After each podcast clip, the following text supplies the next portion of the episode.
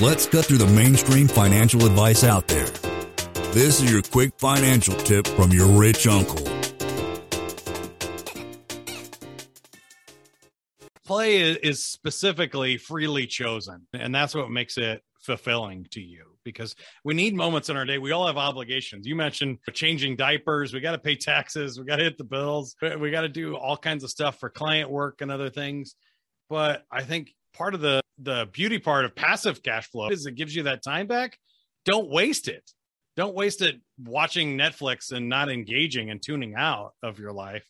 Do something that you're going to remember, make a memory, do something that you choose. So that's my big one too about television is don't watching NFL football doesn't count. They're playing, you're not. You're watching passively, right? If you go play football, throw the ball around with your friends, that counts. Now you're engaged in your life and you're connecting with other people in your environment. Another idea I had is like podcasts, right? People will listen to podcasts, not for pleasure, but for content and focus.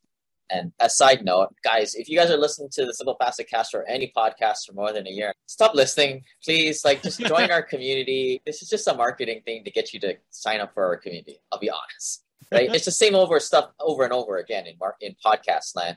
We don't get nearly enough into the good stuff, into the juicy stuff that's all behind closed doors. And I say that because it's like, go do something fun. Stop like trying to fill your head with a bunch of the same old garbage over and over again.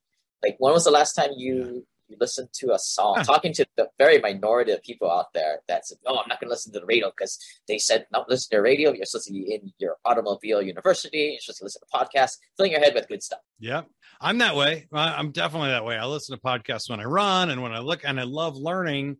But it does at some points become a job, and it's, oh, I'm subscribed to these 5 podcasts I have to listen to by Friday, or I feel like I'm not caught up. I didn't get my thing in, and podcasts keep getting longer and stuff.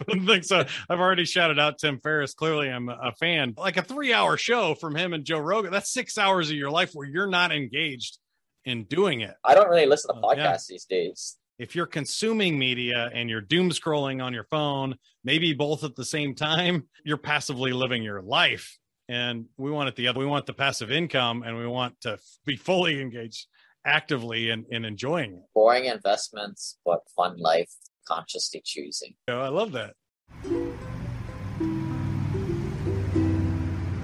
Lane is not a lawyer, CPA, but the dude did quit his engineering job and now owns thousands of rental properties.